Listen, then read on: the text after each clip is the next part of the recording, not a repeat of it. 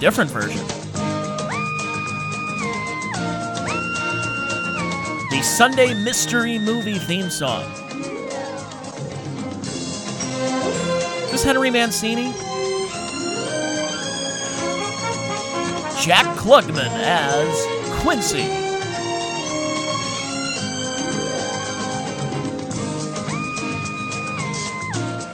Dennis Weaver as McCloud.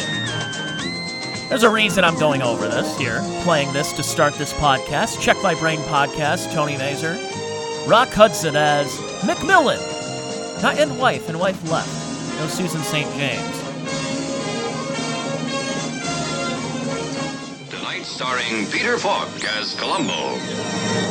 Yes, indeed. And that's what we're going to talk about here. Thank you for checking this out, the podcast. Uh, you know, during the pandemic and the lockdowns and quarantines and all that, I was looking for different things to watch. And I've kind of always been the guy who goes back in time, who looks back and rereads and rewatches things as opposed to discovering new things. Like, I like discovering new music, but you always fall back to the favorites and what's most comfortable. I think a lot of people do that.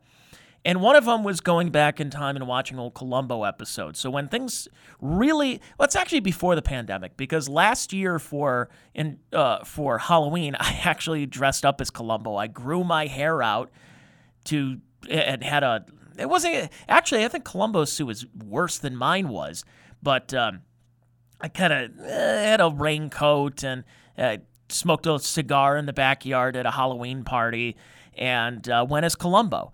Now, nobody knew who I was because nobody's in their 60s or 70s. Everyone's in their 30s and they don't know who the hell Columbo is. They should, and I don't know why they don't, and that's what's sad about it. So I've kind of gone back in time and I've really enjoyed history uh, and some of these great TV shows. And uh, the re- that's kind of the reason I wanted to talk to Mark Dawidziak here. Now, Mark Dawidziak for a long time was a plain dealer pop culture writer. He's with the Akron Beacon Journal as well and he wrote pop culture, but he's like the foremost guy that if you want to talk to him about anything related to the Twilight Zone, if you want to talk to him about Mark Twain, anything like that. But he's also the author of The Columbo File. The Columbo File was published in 1989.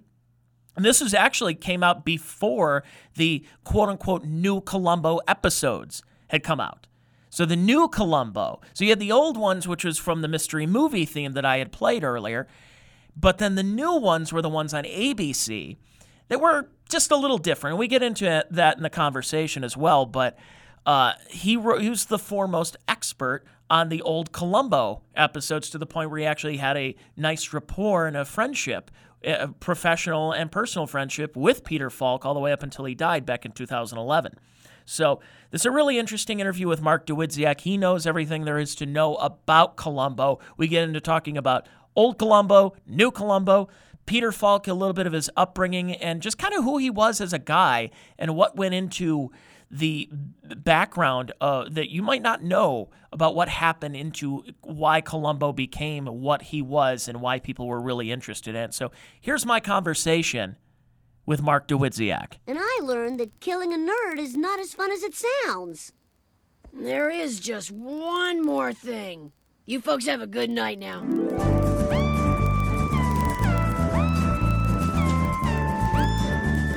Well, first of all, Mark, before we get into you know, the kind of the meat and potatoes, what we want to talk about, uh, what have you been up to lately? How's everything? Uh, how's everything been? I know the uh, uh, unceremonious exit from the plain dealer happened a few months ago. But uh, how, how have you been keeping busy during the pandemic? You know, I, I I've, I've said this uh, a couple times, and it's true. I I, I feel uh, almost guilty about how little disruption there has been to my life, uh, either because of uh, my departure from the the newspaper business or the, the quarantine. Um, I've worked from home since the '90s. You know, this is my home office, which you see the what we affectionately call around here the bell tower. Um, it, it's a labyrinthian office, and uh, this is where I've worked since the mid '90s. And uh, uh, I, I, I had made a, uh, a, commitment to the next book uh, just a couple days before um, I was let go at the, the Plain Dealer in April so I moved right from from uh, that to doing a big project. So I've been keeping very busy.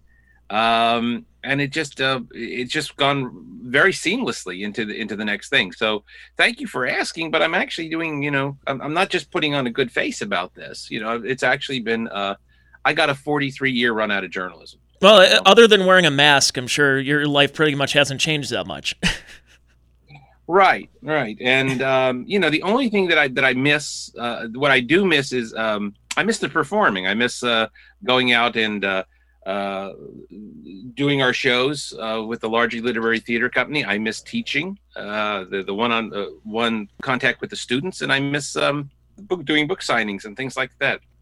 That I do miss. You know, is uh, I'm I'm looking forward to the day when I can go back and you know have that contact with people but otherwise everything's been you know very good and and and, and staying busy has not been a problem i'll put it that way. And really i've kind of kept myself busy that when I, i've been here at the radio station and i've kind of kept busy going back home and i'm not netflix guy i'm not hulu guy i'm not any of that. So what i decided to do and the reason i wanted to get you uh, to do this podcast with me is I've been going back and watching the classics, and I, would stop over my parents, and we'd watch Me TV, and uh, you know, seven o'clock is like the Flintstones or the Honeymooners or something. And I just start going way back in time. And then when I have insomnia, I'm watching like, I think like in the middle of the night, like from two to three is Mannix, from three to four is is Cannon with William Conrad, and then I think Barnaby mm-hmm. Jones is on after that.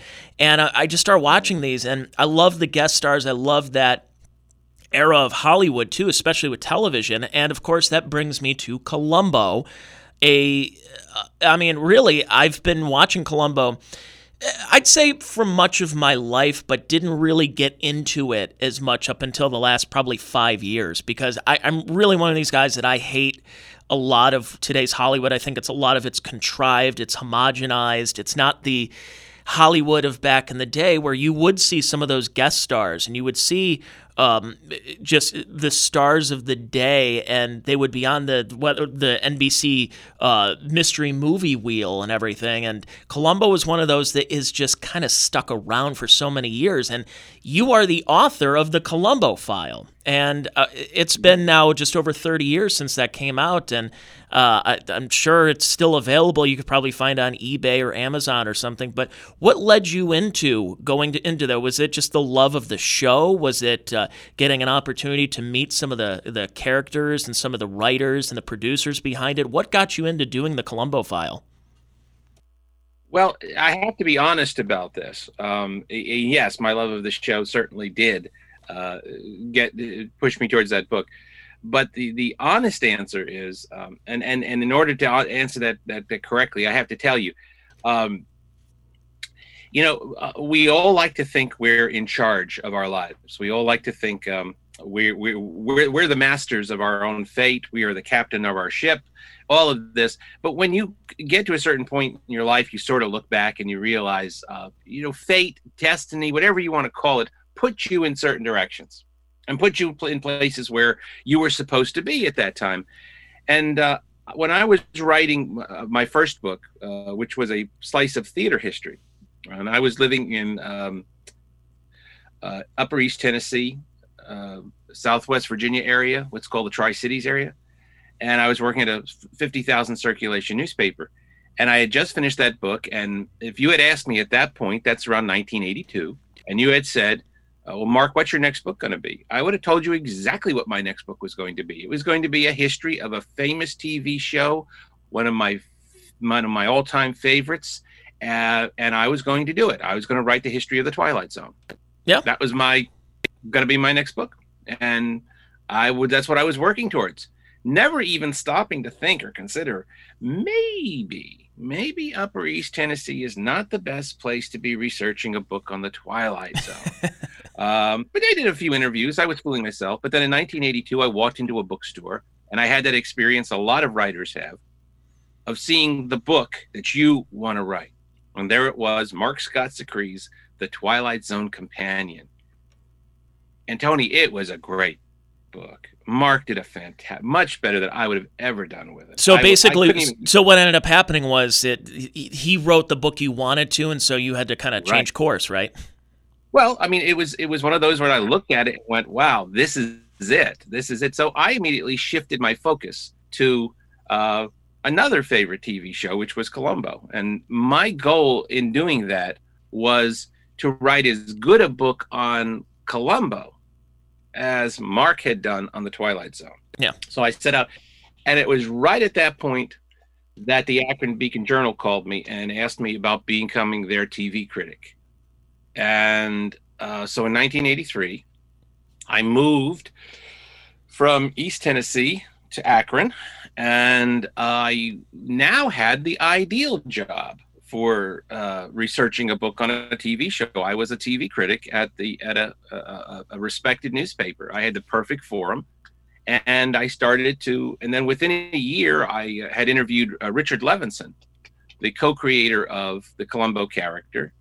And when I, I sneakily asked for him when he was doing an HBO sh- movie, and I uh, at the end of the discussion, I said, "What would you think about uh, a history of the Columbo character? And uh, Richard said, um, I'd love it. I'd, I'd, love to have a book like that to show my grandchildren what I did.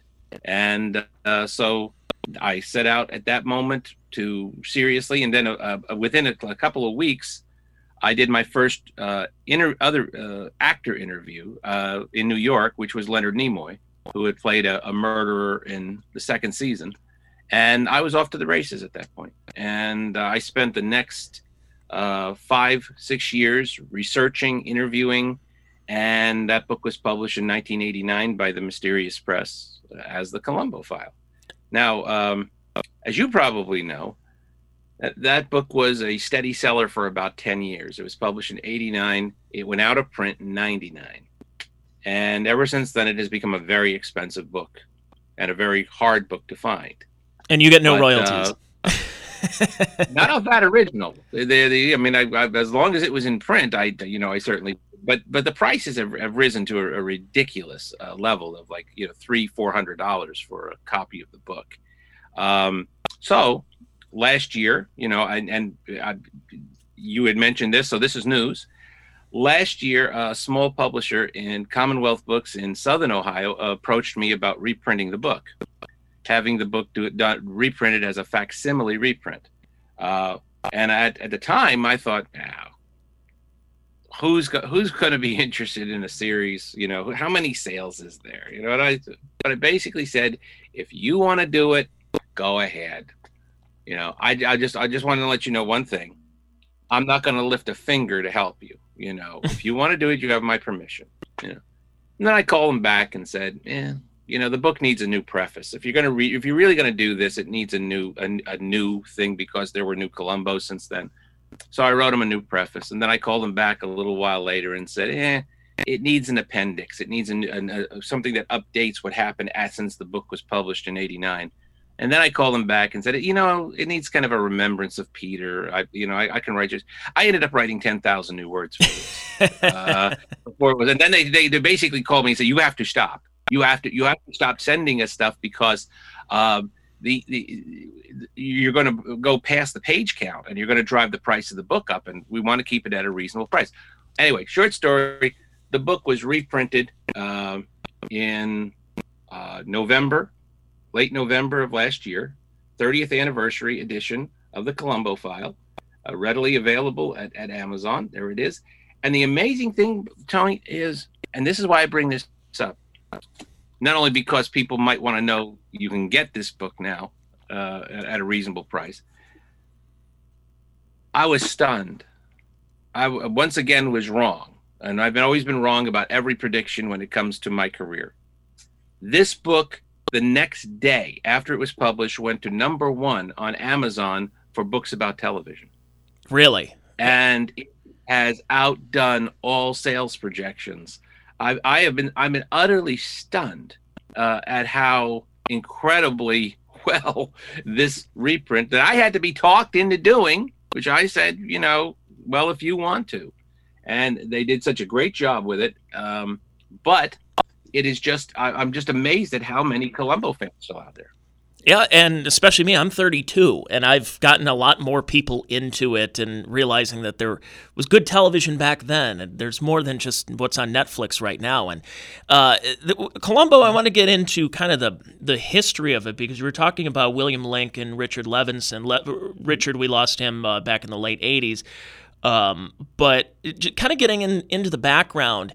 And I, I think it's now common knowledge for a lot of people, or for some people, but Bing Crosby was the what they were looking at as the background of the, who they wanted as a Columbo character. And when you you think about it, you go, well, like from what Peter Falk did as Columbo, and you go Bing Crosby, then you realize. You know, smoking, whether it's a pipe or a cigar or something, and you go, it's not that far fetched. And then the Columbo character predated the uh, what Peter Falk did by what at least a decade, right? not a decade. Actually, it was all pretty condensed. Uh, the first appearance by uh, the prototype character of the Columbo was in a short story, uh, which Levinson and, and, Link wrote called "May I Come In." Uh, the character actually does not appear in the short story. There's a knock at the door at the end of the story. It is the detective. If the detective had come in, as, as the title says, it would have been Columbo. They took that short story and they turned it into a episode of a summer series, the Chevy Mystery uh, Theater. And they called it Enough Rope at that point, and they hired a character actor named Bert Freed to play Columbo. Uh, Bert Freed, burly guy, big, uh, very stocky, burly guy, and you'd know him if you saw him. If you if, if I showed you a picture of Bert Freed, you'd go, "Oh, I know that guy. He's been in a thousand things." he was he one was. of those character actors of the '60s and in the '70s That's where right. you're like, "Oh, it's that guy." Yeah, exactly. And as a matter of fact, he did so much that years later he didn't remember being the first actor who played Columbo. Uh, Bill Link ran into him uh, at a party in Hollywood and said, "You were the first guy who played Columbo." He said, "I was." You know, he had no memory of it. Um, but then they took that uh, that that that that episode of the Chevy Mystery Theater and they turned it into a play. Uh, now this was about 1962. We're talking and the play was called Prescription Murder. And they they they really uh, did this up to a fairly well. They they really put a great effort into this, and they thought they had a really good uh, mystery. And uh, they had Joseph Cotten, the Hollywood uh, icon who was in Citizen Kane and, and such things. They had him playing the murderer, the the psychiatrist who kills his wife. And Agnes Moorehead uh, from Bewitched fame played the wife. And then Thomas Mitchell played Columbo. Uh, now, Thomas Mitchell is best known as Uncle Billy in It's a Wonderful Life. In 1939, he probably had the best year that any character actor has ever had in the history of movies. If 1939 was Hollywood's greatest year, he's in five movies from that year, including Gone with the Wind, Stagecoach, and Mr. Smith Goes to Washington. It's amazing. Um, he's also in uh, Only Angels Have Wings and The Hunchback of Notre Dame. So he's in five of the best movies of 1939, and he won the Oscar that year for Best Supporting Actor. Uh, the trivia question is for what film did he win? Because it wasn't Gone with the Wind, which everybody assumes he must have won for. He won it for Stagecoach. He mm-hmm. won it mm. for playing the drunken doctor. So Billy Mitchell was an older, stocky, Irish faced actor, and he was very successful as Columbo. When Levinson and Link wrote Prescription Murder, they assumed the murderer, the psychiatrist, was the lead character. That's how they wrote the play. And they toured the play and the idea was to bring it to Broadway eventually. So they played it in San Francisco, they played it in Detroit, they played it. They did a national tour. It was very successful, but every time they they would take the bows, you know, Thomas Mitchell would get the biggest applause. Every time they the, the cast would come out, when Joseph Cotten came out, the applause was, was, good. When Thomas Mitchell came out, it went way up. The audience loved the cop right from the start. And Levinson and Link finally realized the cop is the lead character. It's not the psychiatrist at all. So um, Thomas Mitchell was very sick at the end of the run. It did not make it to Broadway. They also had some third act problems they couldn't quite lick. And um, they they couldn't take it to Broadway. Thomas Mitchell died very shortly after that. So now we're it's 1967, and they are writer producers at Universal, Levinson and Link. And Universal says, "Boys, what do you have?" And they say, "Well, we've got this dandy mystery we did as a play called Prescription Murder. Why don't we do it as a TV movie?" And uh, it sounds like a good idea. Who do we get to play the cop? Who do we get to play Columbo? Now it doesn't seem so odd that Bing Crosby might be one of the people they would have been thinking about Mhm. because he's an Irish face, older actor. Uh, and, you know, if you think that Thomas Mitchell was what they were thinking at that point, it makes a lot of sense. He wasn't the only actor. Hollywood legend has sort of made it, oh, it was going to be Bing Crosby. Y- You know, they did talk to him about it, and he did say basically no thanks. Uh, they also talked to Lee J. Cobb again thinking about more of a stocky you know more of a bert Free type. Um so they had th- thought about both bing crosby and lee j. Cobb. The irony there is that lee j. Cobb later plays a very similar role in the exorcist with lieutenant kinderman lieutenant kinderman is always going uh, you know pardon me i don't mean to, interrupt here i'm just you know he was he had that same kind of columbo demeanor uh but somebody had slipped Peter Falk a copy of the of the script. He read Prescription Murder, and he immediately realized how good the cop role was. So he basically got in touch with uh, Levinson and Link and Universal and said, I'll, "I'd kill to play that cop." And at first they thought, "Well, it's younger. You know, he's not exactly what we're thinking about." But Peter's passion and enthusiasm for it really carried the day, and uh, so they said, "Why not?" let's it, it, let's reward that enthusiasm. Let's reward that. He's probably going to come up with something pretty special, and he did. And so we get the first TV movie airs in 1968, Prescription Murder. It's a one shot. Never thought that the character would ever come back until you know we get into then three years later. Uh, NBC is thinking about this whole idea of this mystery wheel, this mystery movie wheel on Sunday nights, and uh, they want they and they want Columbo to be part of it. They remember, oh, this movie was great, and F- Peter Falk was great, but Peter Falk had a pretty good uh, film career going at this point and a Broadway career as well. So you know, Peter basically said, "I'm not doing a series," um, which means every week. What Peter thought was the series was every week.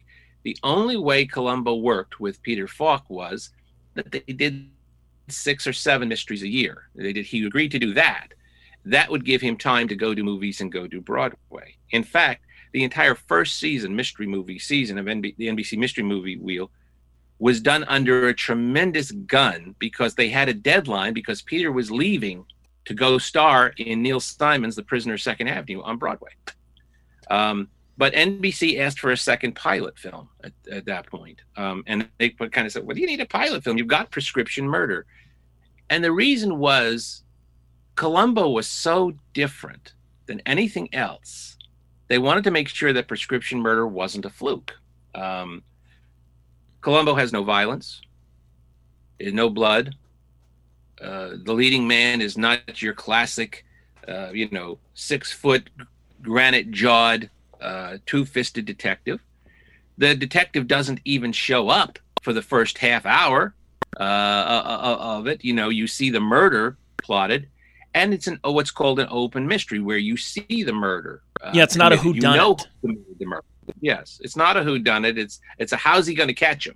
You know, is, is is is basically you know it's not a we know who done it right from the start, and those are very tough to write. By the way, those are incredibly tough because the murder is committed in full view of everybody, and then the clues that are going to catch him are seen, and they have to be surprises later on. So you see it, you see what's going to undo the murderer, uh, and that is tough. That is a tough form to write. So NBC wanted to make sure. So they did a second pilot called Ransom for a Dead Man with Lee Grant as the murderer. And then they that was very successful. Who was So famously fall- blacklisted, by the way. That's right. That's right. And had worked with Peter before. Had Yep. worked three times with Peter before uh, that, and then was his leading lady in Prisoner Second Avenue when he leaves. So he and Lee Grant have a long history together. Uh, so 1971, they move into the mystery movie Wheel with Columbo alternating with every every fourth week. It was it was Columbo, McCloud, McMillan and wife, and then the fourth spot they could never fill. Hec, Hec spot- Ramsey was the first one, right? It was Hec. It was there was Hec Ramsey. There was Amy Prentice. Uh, Tenafly. Rabbi. no, Tenafly was on the Wednesday mystery. Oh, that was the oh, okay. that was the one with the Snoop sisters and uh, and Banacek. Yeah, there was a, there was a, they they tried to that was so successful. They tried another mystery wheel. Wasn't there another Um, one that had Art Carney? It was like called like Lanigan's Rabbi. Flanagan's Rabbi. Yes. yes. And, and and and ironically, they finally found the fourth spoke to the wheel as the mystery movie was dying when they found Quincy. And uh, Quincy comes in in the last season of the mystery movie, and it's successful. And then they used Quincy as a as a weekly series because it was so successful. Yeah, it just stood Um, alone. Yeah. yeah but but it it could have been all along if they had found it earlier it could have been the uh of course you know klugman was doing odd couple when uh when columbo started but they they started with uh the first mystery movie uh uh, episode to air was murder by the book Which was uh, Written by- Steven Spielberg. Was directed by and him. Steven Bochco, both Stevens. Uh, Steven Bochco, who uh, would go on to create Hill Street Blues and NYPD Blue, uh, was the the writer, and Steven Spielberg was the director. So two kids named Steven uh, were responsible for that. And, and that leads me to some of the great guest stars that were on there. And I think if you talk to any Columbo I, I, purist with this, yeah, I think many would probably say Jack Cassidy was probably the best, right? Well, well, Levinson and Link certainly thought so. I mean, you know, they always thought that that Jack Cassidy, what they called Jack Cassidy's preening arrogance, was just perfect It was. for the Columbo Killer, and it was. He he played it Columbo Killers three times, and they're all good. They're all they're all three uh, outings are, are wonderful. Um, you know, you can't have Jack Cassidy every week, so they they they pursued a lot of. Robert Culp played a Columbo murderer three times in the original forty five uh, uh, mysteries, but you know, it wasn't just the murderer. You know, they, they obviously the the Columbo file was published in 1989, and that year was the year that ABC brought Columbo back, and they did 24 new mysteries from 1989 into the early 2000s Mhm. with Peter reviving the character. And I, you know, the the the general consensus is that those mysteries are not as good as the original 45, the classic 45 NBC mysteries, and they aren't. It's not to say there are not good ABC mysteries. There are some which could stand shoulder to shoulder with the originals, but most of them uh, are lacking. And one of the things, reasons they're lacking is you don't have the level of guest stars. You don't have the, the that great richness of cast that you have in the 70s episodes. And it wasn't just the murderer. You look at a episode like, uh, let's say, Short Fuse. Okay, it's a first season episode with Roddy McDowall as the murderer. Behind Roddy McDowall is James Gregory, and Francis, Ida Lupino. It just it's, it's, oh, every time you turn around in that episode, you're turning around into these wonderful actors. William Windom is in that episode. Uh, so those episodes had this kind of richness of of of casting that the later Columbos didn't quite have. Maybe they'd have a great guest murderer, but then the cast after that weren't that weren't great. And one of the reasons is production costs had risen so high in the 90s by then. Yeah, I noticed So- that there was uh, like I was watching one uh, a few weeks ago with George Wendt, and I'm I'm just like, Oh, it, it kind of seemed to me by the 90s by those and we'll and I want to get to the later Columbo episodes a little bit but when you looked at the early ones that I think it almost seemed to me that there was a you had to tread a line because obviously I, I think a lot of Hollywood actors wanted to be on a Columbo. They wanted to be a guest killer, and you had a lot of great ones we mentioned, uh, I mean, like Dick Van Dyke, which was hilarious because Dick Van Dyke was doing commercials for Kodak at the time, and now he's the he's the killer who's who's the photographer. Um, But you had uh, his friend uh, John Cassavetes, uh, William Shatner was a part of it, and I think there had to have been some kind of balance with the Columbo guest star where it's not going to be, hey, we're doing this because it's a huge star. Is it somebody who is a star but also can help help along and be really good with it because I I watched the Johnny Cash episode and I thought his acting was I, I could act better than Johnny Cash. I thought it was such wooden. I loved the episode, but I thought his acting was just so wooden and just so just one dimensional. And it, it seemed to me it was like, well, hey, he's a big star. You got to get Johnny Cash on for a guest star, shouldn't you? I, I you know, um, I, I, I, I, will disagree with you on that in the sense that I, I, think Johnny Cash is totally believable as a country star who dresses in black. You know, true. Uh, I have no problem with, it, with, it, with it playing. You know, he obviously was not playing that far off uh, to his character, and I think that he and Peter have some very nice moments uh, in, in that in that episode. Uh, I think they have some nice bonding moments that, you know, where Johnny Cash calls him little buddy and uh, yeah, it, it's a different kind of dynamic because usually, you know, one of the things that's really wrong with the George Wendt episode later on is the fact that George Wendt's the type of actor who they decree should never be a Columbo murderer, sort of the everyday blue collar slob type, you know. That's Peter. You know, you don't play that against itself. You you get Jack Cassidy. You get somebody who is uh, is very is full of hubris and full of uh, is, is sure that this this this cop is never going to catch him. And you know, with with the Johnny Cash character, the Tommy Brown character, they had to come up with a slightly different dynamic because he obviously is not, you know, some Oxford professor, uh, you know, a psychiatrist or or, or a best-selling author or something like that. So they came up with a, you know, it's it, it's definitely uh, an experimental uh, episode because the, the whole feel of it's a little different. Yeah. Um, and well, once again, it's you know, great guest cast in that. John Dehner, who was one of the great, great guest stars on television in those times, and he's in he's in two of the original. He plays a murder victim. He's the, the, the murder victim in Last Salute to the Commodore. Um, he's the Commodore and uh, he, you know he, plays the the uh, uh, air in, investigator investigating the, the crash. Uh, you know, it, it's it has a, a terrific supporting cast, uh, like most Columbos do, and uh, so yeah, I. But they would do those kinds of episodes every once in a while because you can't do the same type of murderer over and over.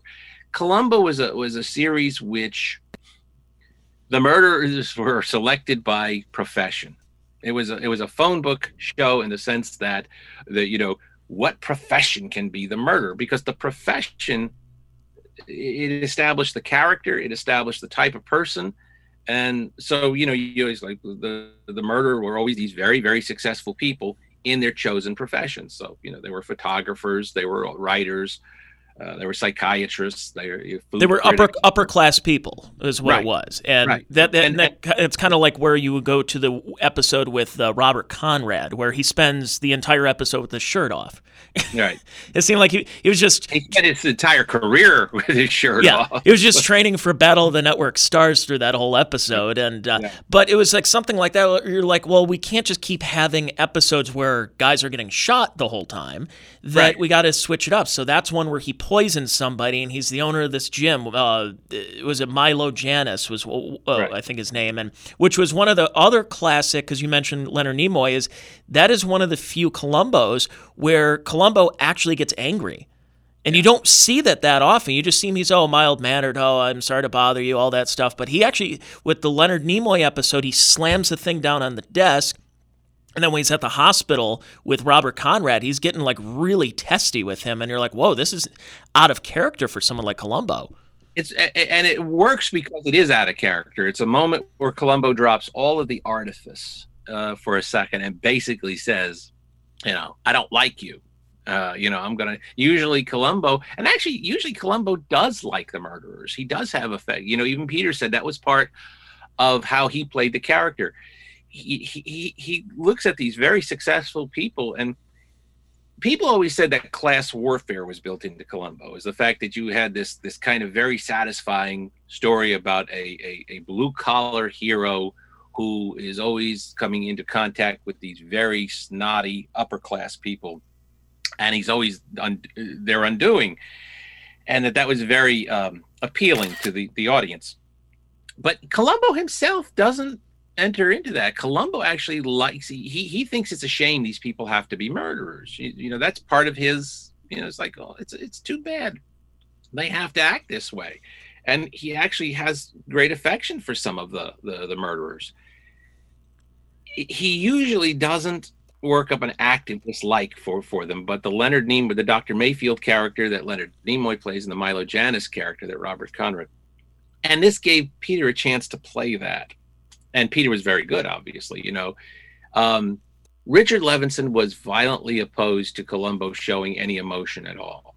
Um, he was against those moments. Everybody else kind of thinks those were good moments. Um, you know, R- Richard had had certain rules, and he did he didn't want to see violated.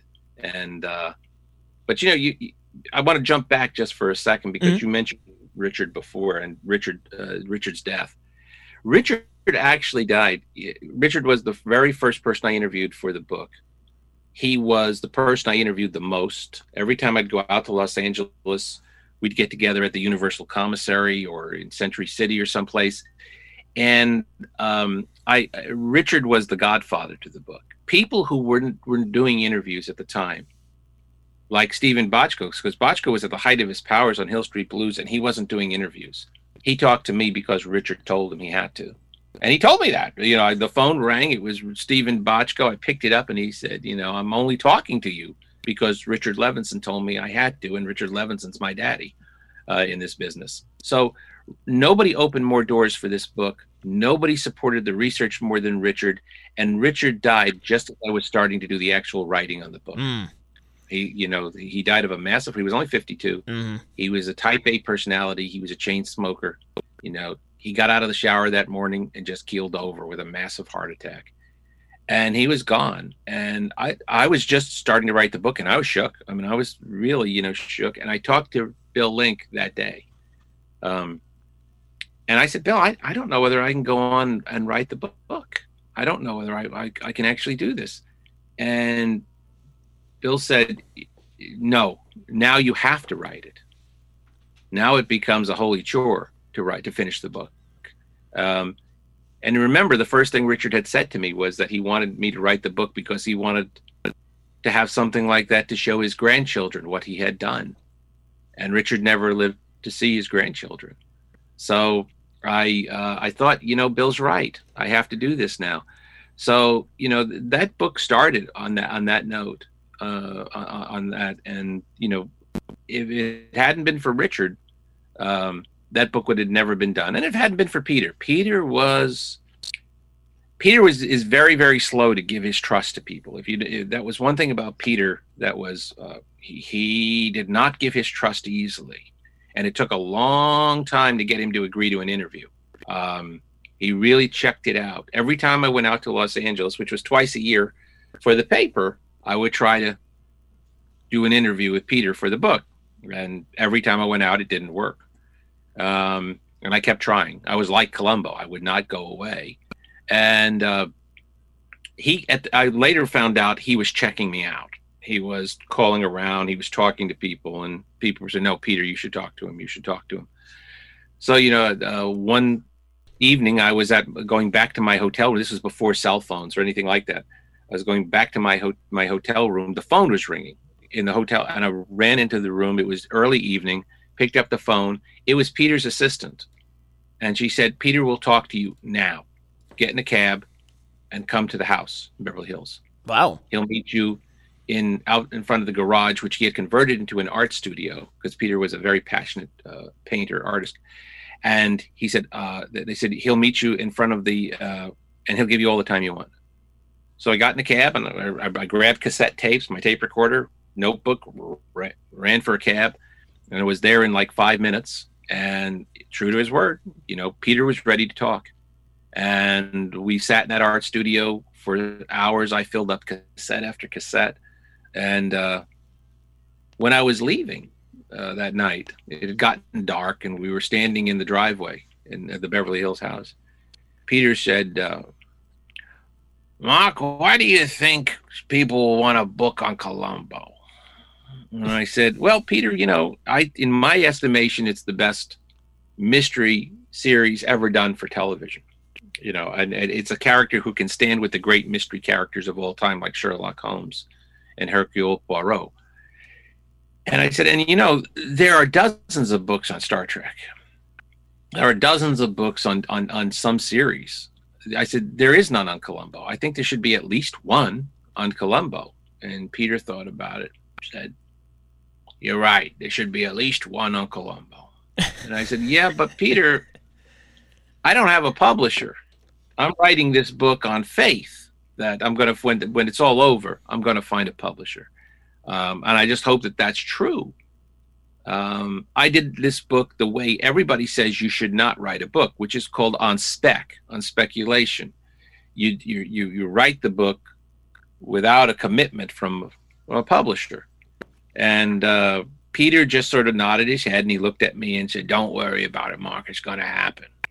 And I thought that's that's a really good show of faith, you know. So, uh, sort of the secondary dedication of the book was always to Richard Levinson, who said, "Get going," you know, to Peter, who said it was going to happen, and to Bill Link, who said, "You have to do it." That's You know, fantastic. You know, otherwise, I don't know that the book would have done. And then Peter really fought for the book too. Oh, he was he, he became like a tiger.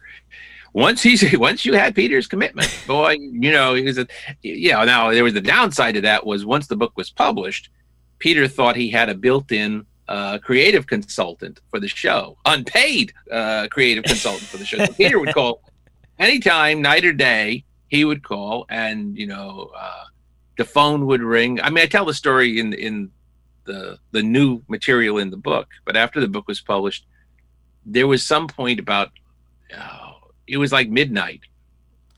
I was asleep, you know, and the phone rang. Uh, you know, I went grabbing it for it because you know I don't. You know, my wife's asleep, you know. I, so I, I, I grab it and groggily, you know, hello, you know, I hear this voice emanating from you know, two thousand five hundred miles away. Mark, did we ever use an art critic as a killer on Columbo? I'm looking and it's, it's, it's like, Peter, it's midnight here. And he said, It is. It's only nine o'clock out here. and it's he was very like the character that way. He was very, very like the character, you know. And like you know, uh, like a couple of years later, uh, my wife's mother took ill in, in, in East Tennessee, and we had to go down to Tennessee, to, and we were spending most of our time at the hospital. And um, there was a page on the over the hospital line uh, for me. Like, who's paging me in a hospital in East Tennessee? You know, so I I go down to the lobby, and I find it's my editor at the Akron Beacon Journal, John Oleski. And John said, Peter Falk has been calling. He needs to talk to you. And he said it's it's it's it's it's urgent. Okay. So, you know, I get out my notebook and I dial the universal number for Peter. His assistant puts me through. I'm standing in a lobby in a, ho- a hospital in East Tennessee. And I hear a voice say, Mark, did we ever use an artist for the killer on Columbo? yeah. You know, and Peter. I was like, so this would this would go on. I mean, this would you know whenever we, like I said, once he gave you his trust, it was a hundred percent. You know, but he took a long time to commit to to to it. So, you know, again, he, he was he he was in a lot of ways he was very like the character. You know, he brought a lot of himself to the character. Because that's and that's where I was kind of going with the Bing Crosby question because you say okay, it's not too far fetched when you look back on it, but how much of mm-hmm. the original character of Columbo, uh, Lieutenant Columbo that Lincoln Levinson put together in the 60s ended up kind of going into going, "Oh wait, that's that's Peter Peter Falk is that guy." And then they say that how much he took over that character. I know that they were looking. You said they were looking for somebody a little older, someone a little more, maybe a little stout. But how much of that were they like, okay, this is our guy, and that Peter kind of took over that character and made it almost an original character? Yeah, I, I, I think that's fair. I think that that's that, that's true. But that's true in television, which is that um, people say that uh, for people who who uh, portray uh, iconic characters in television over a great length of time that after a while the line between the actor and the character start to blur. And the reason is you're working in television you're working very fast. You're committing a lot of hours to playing. It's not like a movie where okay you play uh, you know how many times did sean how many hours did sean connery play james bond you know? Well the average primetime actor will blow past that number of hours in one season for all of the hours. You know how many minutes does you know harrison ford appear on screen as han solo? You know uh, the average uh, tv series actor is going to blow past those minutes in one in one season. So you're working very fast you're working very intensely you're doing a lot of, of scenes as these characters and then after a while the writers start to write toward for the actor and the actor starts to draw on himself because he has to. So it's not untoward it's not uncommon that actors and in television uh, that the, the the role and the the actor start to blur a little bit. That's happened a lot. People used to say for instance that after a while it was hard to tell where uh, hawkeye started and alan alda started that the mm. the line really almost disappeared uh, uh, quite a bit. Because you kind of so, had that with the, the, Archie Bunker character was that uh, wasn't originally for Carroll O'Connor, and then mm-hmm. some wondered, oh, is he Archie Bunker? And Carroll O'Connor had to basically spend up until the in the heat of the night uh, years, basically right. saying, look, I'm different. That's not that's a character you're seeing on television, and I am an actor playing said character. That's right. And but but you know, so so Peter did draw on himself, is what I'm saying. And everybody who has worked with Peter. Peter is an obsessive actor, and Columbo is an obsessive detective. So, you know, his approach to acting is not that different from, you know, Columbo's approach to uh, to, to crime detection. Um, Peter is not. Peter would have been the first to tell you he did not have the great Sherlock Holmes type mind to solve mysteries. But what Peter did have was he had an approach to his craft, which was similar to a Sherlock Holmes. And that was to laser lock on something and to analyze it to death. Um, you know, a lot of actors loved working on Columbo. Most actors love work. There, there was the exceptional uh, exception where the styles didn't match. Uh, but in television, the whole idea is speed. Is you get it done and you get it done fast. That is not Peter's method. Peter is not made for television.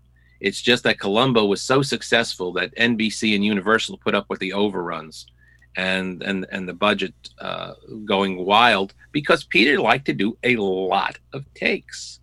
You know, uh, Ben Gazzara, his good friend, directed two episodes, and you know, as Ben Gazzara, I asked, you know, uh, during interview while interviewing him was, you know, is is Peter as obsessive about doing a lot of takes as uh, as he's as he's known for. And Ben laughed and said, "You know, Peter's warming up on take 70. you know, and so like, well, you know, so now most actors like that, especially if you work in television where it's so speed, speed, speed. Peter was always giving the actors another chance to get it right and to work and to rehearse and do things which Peter was a man of the theater. Peter could never understand the vagaries of television that did not match up to how you do movies and and and and, and plays. You know, for instance, it always drove him nuts that the scripts weren't done ahead of time. He he, he was he would say, you wouldn't start working on a movie without a script. You wouldn't start doing a play without the script. But in television, you start a season and no scripts are written yet. Yeah, and that drove him nuts. You know, he he he he always wanted to see the scripts first, and you know, and Peter would wear you out. Uh, one of the reasons the show was so good was Peter was that obsessive. Well, and he, like you said, he approached it not only from a stage point of view, but Columbo was really not like a television show. It was a it was a movie. That hence the NBC mystery movie. It was a it was on film. It wasn't in front of any audience or anything, and it was it had the setup like you were watching a TV movie in the you know every four weeks that you would watch it. And and that was one of the the mystery movie was so key to the success of Columbo. One, the brew was so rich it probably wouldn't have sustained uh, being repeated every week it was nice to have that every four weeks. It built up the anticipation for the next one, and you knew when a Columbo came on, it was going to be something special. So it, you know that was a it, the mystery movie was was was so key, a to getting Peter to agree to it, but then also in how it was marketed to the viewing audience, which is again, if you this was not a show which probably could sustain every week, and it needed more than an hour. It needed it needed ninety minutes to play out the, this very rich cat and mouse game between Columbo and the murderer. Excuse me. So um, I do think that um, that that innovation, that idea of a, of a, of a mystery wheel, was was is is the key to the whole thing. That we would we wouldn't be sitting here talking right now if it hadn't been part of that formula, because it made it more like um, six or seven movies uh, uh, instead of a weekly series, which is exactly what it was. It was six or seven movies, and they were done at a at a very very high level. And, and that's more of a British model than it is an American model. Uh, you know, where you know uh, somebody will come in and say to the BBC, you know, well, I want to do five or six episodes this season. You know, and you're not tied immediately to doing 22 episodes, which is the American way of doing it. Is to say, well, okay, you did one good pilot. We'll buy the pilot. Now repeat that 22 times. Yeah, it's kind of it, it's kind of like what you have with a say for example a sitcom in America that it debuts mm-hmm. around just after Labor Day and then by the time you hit around Thanksgiving you start to notice the quality of the show starts to drop a little bit. And like you said the British model, The Office, the British Office is like 16 episodes. The American Office is yeah. like 16 seasons. right. That's right. You know, and and nobody has 22 good ideas in a year. Nobody. I mean, whether they're comedy ideas or mystery ideas or or horror ideas or whatever, nobody has 22 good ideas yeah. in a year. And I don't care how many writers you have, that's going to strain. And the BBC model is kind of it, it's more you go to a writer producer and they just basically say, I think I have this many good ideas. Well, let's do that many good ideas then. Let's do that. And this season we'll do five or six. Next season we'll do seven or eight. You tell us how many ideas you want to do. So then, so I think it's a much common sense model you know from a create from a cre- creativity standpoint oh yeah so uh, so then the mystery movie uh, the columbo has its original run and comes to an end was that more so nbc was that fred silverman going in a different direction or were they just tapped out of ideas at that time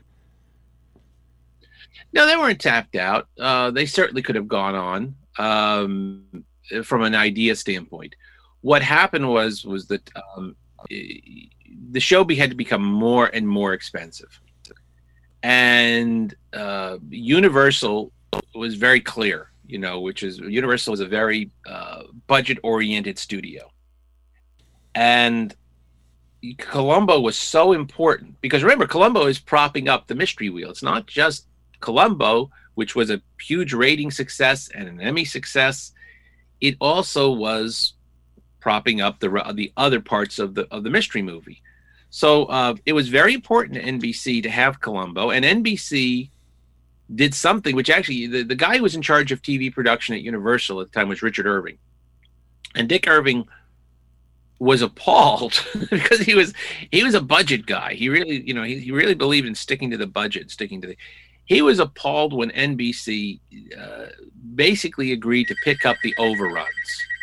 When, uh, when when NBC said, "Okay, if it goes over budget, we'll we'll pick it up," and NBC was doing that as as as costs went up and up, and Peter's salary went up and up, and Columbo became more and more expensive. NBC was more than happy to pick up the the, the budget overruns, um, and then the mystery movie crashed the mystery movie basically ended its days. And the last season of Columbo, the last NBC season of Columbo, was not a mystery uh, movie uh, season. It was just a series of movies airing over a season. So those last Columbos, like you know, How to Dial a Murder, or, you know, Murder Under Glass, ending with the conspirators, those were not aired as part of the mystery movie. And Columbo was no longer as important to NBC because it was airing as movies it was just and NBC all of a sudden they didn't like picking up the budget overruns as much as they they had. Um, so there was discussion. There were always discussions, as Columbo rose At the end of the fifth season, there was a very good chance Columbo was not going to come back at the end of the fifth season. Um, it was nip and tuck. And then they, they did come back and they did a sort of sixth season. And then they come back and they do the, the seventh and final season. But it it it's really because the mystery movie died uh, more than anything else. Columbo was not as important to NBC and even at the end of as they were coming down the pike on those last movies, they were they were talking about doing more. Sure, they, they, they were they were certainly in discussion about doing more, but it just kind of died of its own weight at that point, and and and so it it, it, it you have the very last one in the late seventies, and Columbo goes uh, goes dormant, and it immediately gets picked up on the CBS late night movie it reruns on the CBS late night movie, and a new generation rediscovers it. So all through the 80s, you have new Columbo fans being made because of that, and that's kind of where I enter the picture and start writing the book. Yeah, I was I was going to say how that came about because with NBC, you notice that in the late 70s, early 80s, they went through a massive just just downslide. I mean, kind of the way that CBS did with that Rural Purge in the early 70s, where you had Green Acres and all those other shows that went off the air. And then they had the more Norman Lear socially conscious shows that they were uh, popping up by like 1971. NBC kind of went downhill up until, gosh, probably the Cosby Show and the you know, must see yeah, TV that was starting in the mid 80s, Miami Vice, Golden Girls, and a lot of those shows. But NBC kind of after that, it seemed like they went through a you know real downslide there. You start the '70s with ABC being the distant third network and the the the, the network that's in the toilet ratings wise, um, NBC in the middle and CBS on top. You end the decade with ABC and NBC having switched places, and CBS is still on top. But ABC did go to number one during the 70s on the strength of what was called the jiggle shows like Charlie's Angels and Three's Company. TNA TV. And some, yeah, and, and they had, I mean, you know, they also had Happy Days and Mork and Mindy and other things in there. But yeah, they they they did go to number one for a while, and then we get into the 80s, and it's NBC that's in the toilet at that point, and they don't really get out until, like you said, um, uh, with the rise of uh, Brandon Tartikoff as uh, their entertainment president, and the rise of shows like uh, the Cosby Show and Family Ties and Hill Street Blues, uh, and the A Team. I mean, there's there's a it's not all you know this kind of high end quality stuff they were doing. They had their share of junk too. Um, but it was a Small Wonder was one of them. Yep, and but they come out, but they come up to you know come out of the basement and they go to number one uh, in, in, during during the 1980s. So you know, by the end of the decade, uh, ABC is the one that's that's that's uh, struggling again, and so at the end of the decade, ABC thinks, why don't we do revive the whole idea of the mystery wheel, and we'll do you know alternating detectives, and this is all contingent on Peter agreeing to put the raincoat back on and playing Columbo again, which you know he was more than happy to do. I was going to so, say because it seemed like it would have been very difficult for someone like Peter Falk, uh, someone of his stature, someone who, you know, he's off the heels of doing uh, The Princess Bride, and he did a lot of movies, uh, came off The In Laws from 1979. And were somebody uh, to try to recapture that magic again. And it seemed like Peter Falk was somebody who was uh, who was a true artist, and in more ways than one, as you saw in his garage. And it, to go back in that, they must have had to give him a, nice hefty payday and give him like a final say on a lot of those uh, stories, right? Peter uh, got a producer's credit, and he got a so you know he was he was he was definitely uh, uh P- Peter always go, did well money wise though. You know, Peter was very shrewd that way.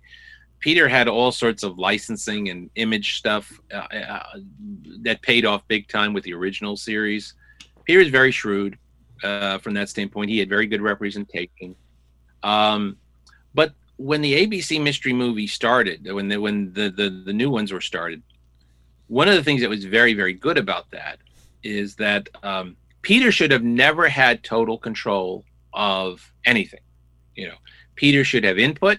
His input is valuable, but Peter needed somebody there that uh, could temper when his instincts were wrong, and he also needed a very, very good writer producer running, uh, really running the show. So he was free to uh, pursue things creatively. There was always that person on Columbo in the early years. The first season, it was Levinson and Link. You know, in the second and third uh, season, it was Dean Hargrove. It was Peter Fischer, the, the story editor and writer. Uh, in, in the later seasons, it was Richard Alan Simmons. There was always a very strong presence who could say to Peter, "No, no, we're not going to do this." When the ABC mystery movie, there was that strong presence at first. Richard Alan Simmons was brought back to be the producer. Bill Link was the overall executive producer over the whole mystery wheel. So there was a lot of, um, you know, Peter did have a lot of control, but there was there were those voices, those necessary voices were there. As the ABC mystery movie uh, uh, Columbo's progressed, Peter got more and more power, and at the end, he was pretty much in charge. And um, and I love Peter to death. I mean, I, but the truth is, Peter should have never been in total charge of Columbo. You could see it at the end. That's when some really bad decisions started to get made uh, with those with those ABC mysteries, and you get some of the really awful moments in in Columbo history in those ABC mysteries. It's always fun watching Peter in the raincoat. It's always good seeing him playing the character, but the difference between the ABC run and the NBC run, besides the depth of of cast that we were talking about, the difference between the two is that the bad Columbo in the original 45 is the aberration. Um, by the time you get to the 24 ABC mysteries, the bad Columbo is no longer an aberration. It, it may, you know, it's a little bit more common. Um, and as I say, it's not to say they didn't do good uh, mystery movies during that run. There's some excellent ones. They had, mom- they had their moments. sure. Sure, Agenda for Murder is is wonderful. Columbo goes to college. I think you know those are two episodes right off the top of my head that could stand with the original 45 quite easily. Um, what but, I what I didn't like when they got to the ABC ones was the the constant oh we have to have him say just one more thing because if you notice in the first ones it he might have said it a couple of times but it wasn't the catchphrase that it became. And it was just basically like all right like if you're in the audience it was training the audience to go he's going to say it. He's going to say it. It's coming. He's going to say just one more thing. And everybody and it became it kind of took on a life of its own and i'm like uh, it just didn't it didn't just it didn't have i mean peter's now he's he doesn't even just have salt and pepper it's now almost white at that time his hair yeah. and you're like yeah. oh it's it's an old man trying to solve mysteries and it's well it's about 2000 right now well, you see, I, there I didn't. It, it, wasn't age that bothered me because you know Columbo can be any age. He's kind of an ageless character. You know, Peter could have conceivably gone on playing the character for as long as as, as he wanted to. Uh, again, you know, he play, he starts out life as the Thomas Mitchell character as an older character. It, what bothered me more than anything else was, um, and I think the fans kind of sensed it too. something seems off in those in those ABC mysteries something just doesn't seem right about his performance. It's it just seems a little bit off. Um, it's never quite the Columbo when it was when when he was playing it in his prime. And I think some of that's the writing, I think some of it's the direction, and I think some of it is just you can't go home again. I think some of it is trying to recapture that uh, that moment. And you know, it's hard to get the band back together again and have the same sound. Yeah. You know, some some sometimes you can do it and sometimes you can't. And I don't think they quite had the same level of of, of writing, the same level of cast. And and I don't think Peter's performance was quite up to where it was in the 70s. Um, you know, I'm always glad to see him. Always glad, like I said, always welcome figure in the raincoat. But I, I, I would be remiss if I didn't say, you know, yeah, I think that the uh, the 24 ABC mysteries, um, they are not the consistent exercise in excellence that the NBC years were. Let's So if you're if you're the Columbo purist, like how, how you have a baseball purist who doesn't acknowledge expansion teams and astroturf and domed stadiums, or if you're a Columbo purist, you just almost not even acknowledge the ABC years. I, think you got to acknowledge they're canon. You know, I mean, he played them. You know, it's Peter.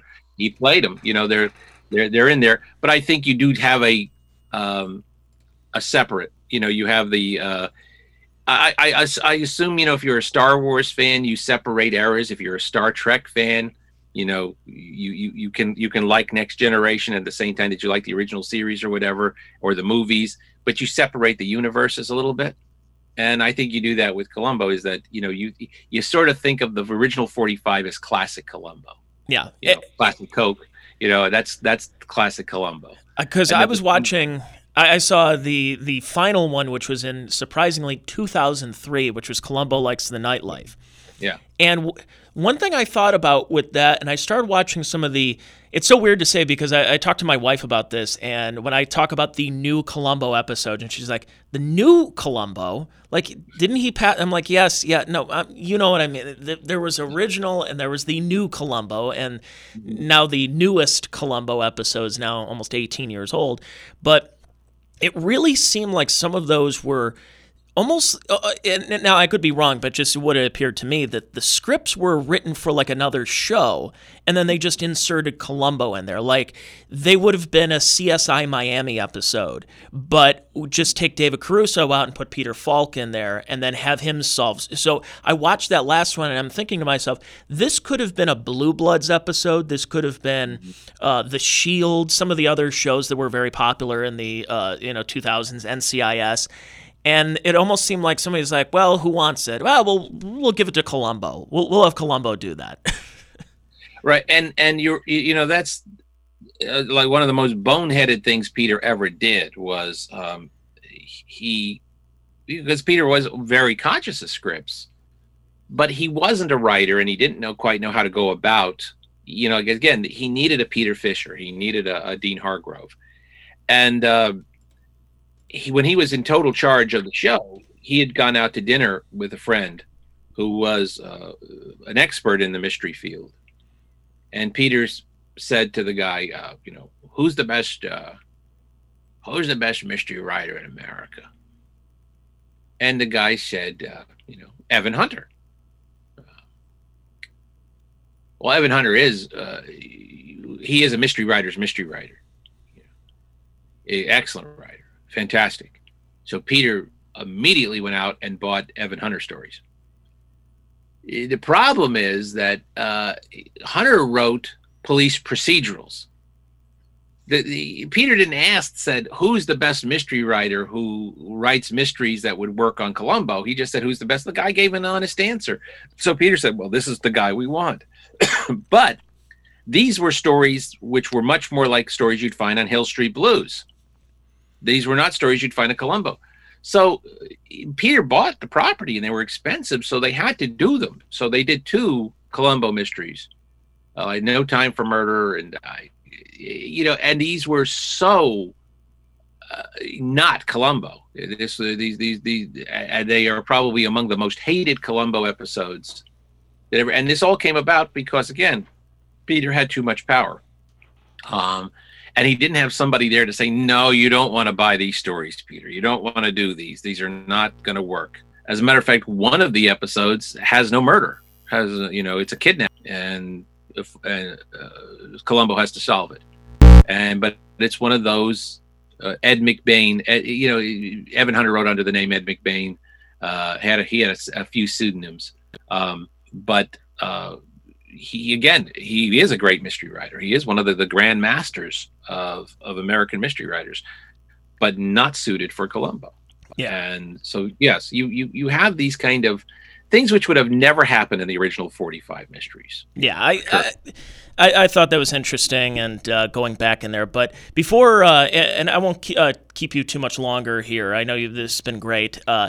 Uh, some uh, the last couple of things I wanted to ask you was uh, you obviously your favorite classic Columbo episodes, um, and your relationship with Peter in his final years, because I know he was starting he was starting to go, and he was diagnosed with dementia back in uh, 2007. The same year, by the way, that I guess that there was a script out there for a final what would have been a final Columbo episode, and I wanted to hear your relationship with uh, Peter in the final years.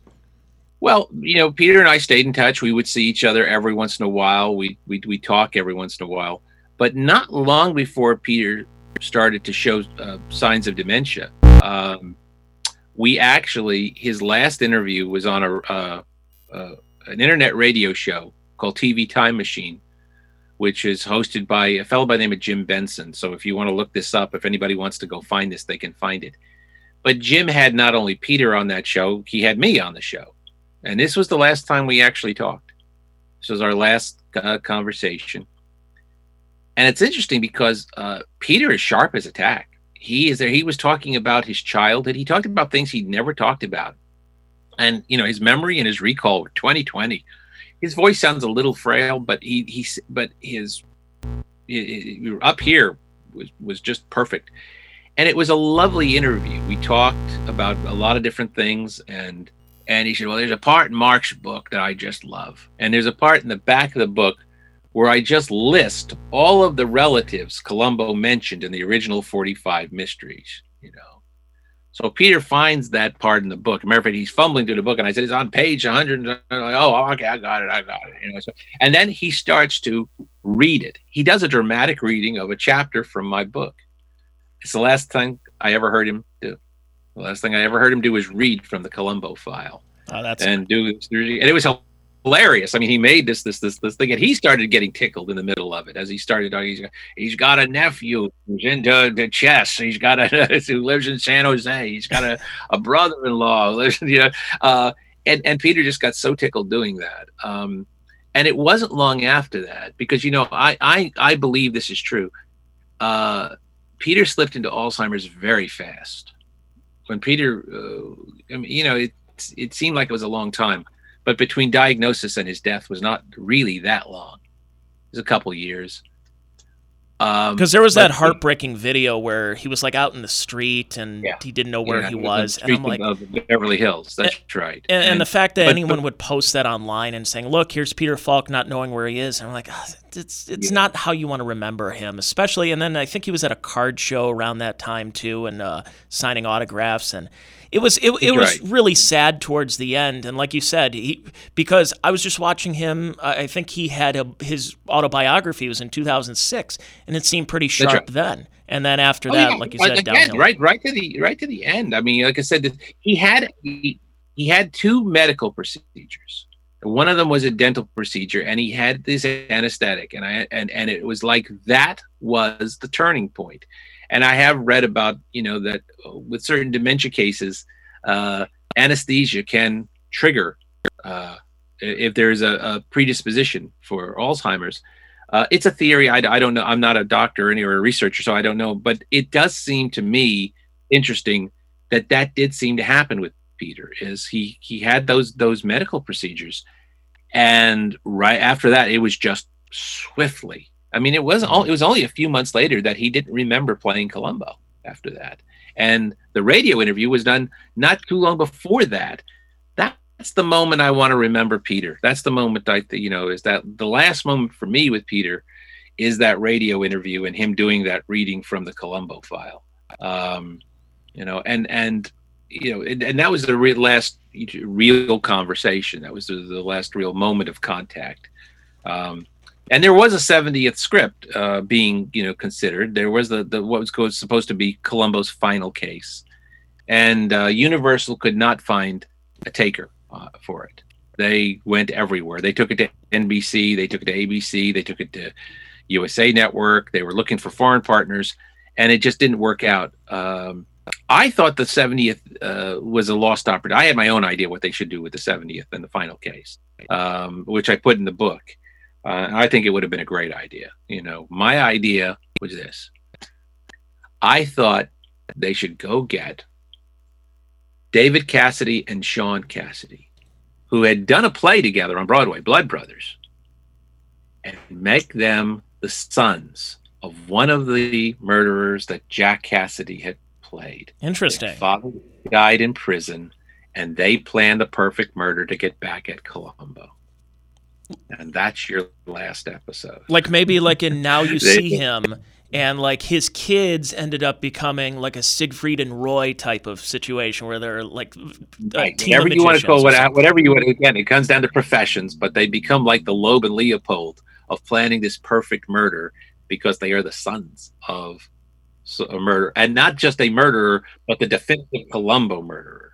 You know, and the other way to end it would have been to do the the ultimate Uber Columbo, bring back Bill Link, bring back Peter Fischer, have them write the ultimate Columbo murderer, and you get the one actor who never played a Columbo murderer who should have, and that's Anthony Hopkins. And you do a mono on mono between Columbo and Hannibal Lecter, or whatever you want to call it. So, and that's your your finale. Oh, that would have been Uh, great. Yeah. yeah. Sadly, So- we didn't get to that. But uh, well, I'll ask you because I'll give you my top five episodes. Uh, two, Sure. top five Columbos. So number five was, I, I, and I like this one because it was different. Was by Dawn's Early Light. Right? That's- uh, uh, uh, the one of the always considered one of, one of the best Columbos, and it won Patrick McGoohan the uh, the Emmy. So you know, it's uh, who ended That's up up there. directing a lot a lot of them, especially in the uh, later years as well. Number four, uh, the one with Ruth Gordon, "Try and Catch Me." it's on my top five. Uh, number three, I threw this up because it was just because of Jack Cassidy. I had to do the three Jack Cassidys: Murder by the Book, Now You See Him, and Publish or Perish. I couldn't, I, I I couldn't pick one, so I just put all the Jack Cassidy ones there. Uh, number two, Suitable for Framing with Ross Martin was I, I phenomenal.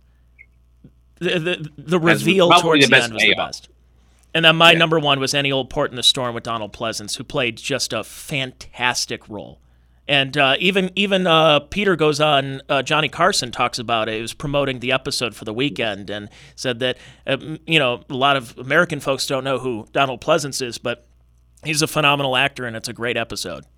Yeah, and and your top five match is very close to my top five. I, the only one that I I think I I, I would I, I would actually name a Jack Cassidy because now you see him as my favorite Jack Cassidy episode. I think it's I, which is odd because Murder by the Book is such a iconic episode and in so many ways and such an important episode. But I think now you see him as a one of their best. And I would have put in uh, Friend Indeed with Richard Kiley. Uh, it's my another one that's that I put very very high. That was in my also top. has one of the best. I was gonna say Go that was in my top ten. It was in my honorable mentions. The one with Richard Kiley, uh, and then uh, what was the other one I had? Oh, the one where Martin Landau plays his own twin. Yeah. I forgot which Yeah, one that the- was.